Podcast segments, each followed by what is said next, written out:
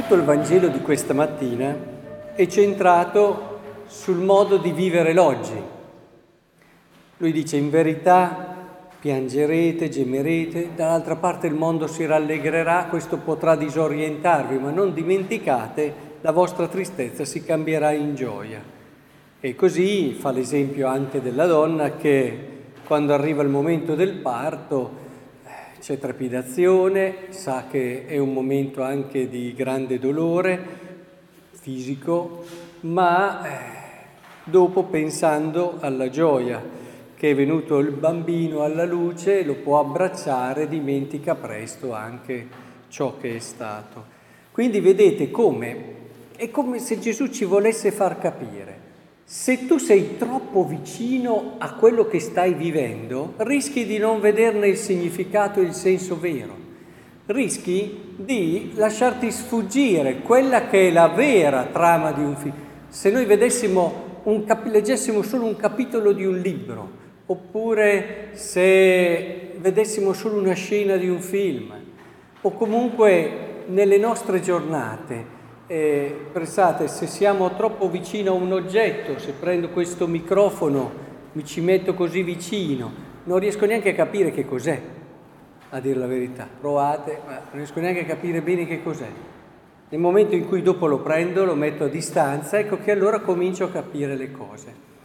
Ecco, quello che ci vuol far capire il Signore in questo Vangelo è proprio questo, cioè che noi grazie alla preghiera, ad esempio, grazie ad alcune anche esperienze forti che possono capitare nella nostra vita, che però dopo hanno bisogno di preghiera, perché hanno bisogno di essere rilette e di essere comprese, abbiamo la possibilità di prendere la distanza da quello che stiamo vivendo, non per viverlo meno, ma per capirne il significato.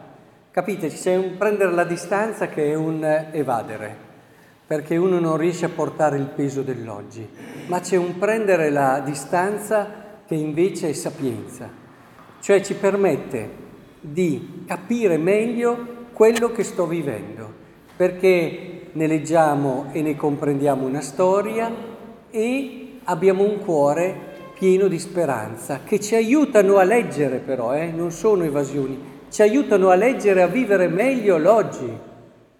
Noi lo viviamo con un'intensità diversa perché lo carichiamo di un senso diverso. E allora un incontro, ricordate quando citavo la del Brel, un incontro improvviso anche sull'autobus per lei che diceva oppure per strada sul marciapiede, acquista un significato diverso, non è più solo un incontro, ma io lo imparo a leggere alla luce di una storia d'amore che mi ha preceduto e mi ha voluto e illuminata anche da una speranza che mi sostiene e mi guida.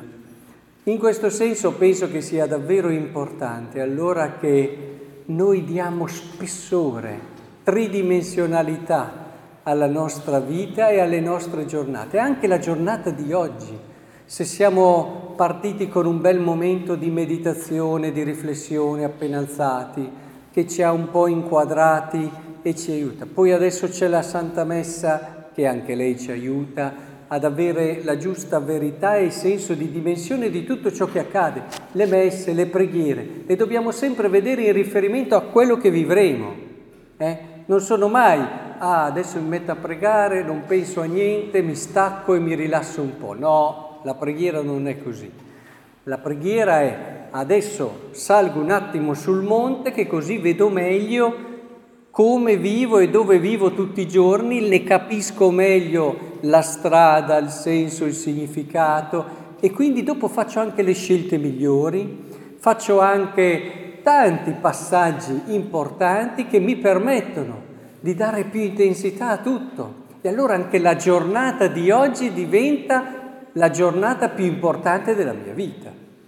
È questo che è bello ed è in questo senso che dobbiamo trasformare le nostre giornate. Ogni giornata è la giornata più importante della nostra vita.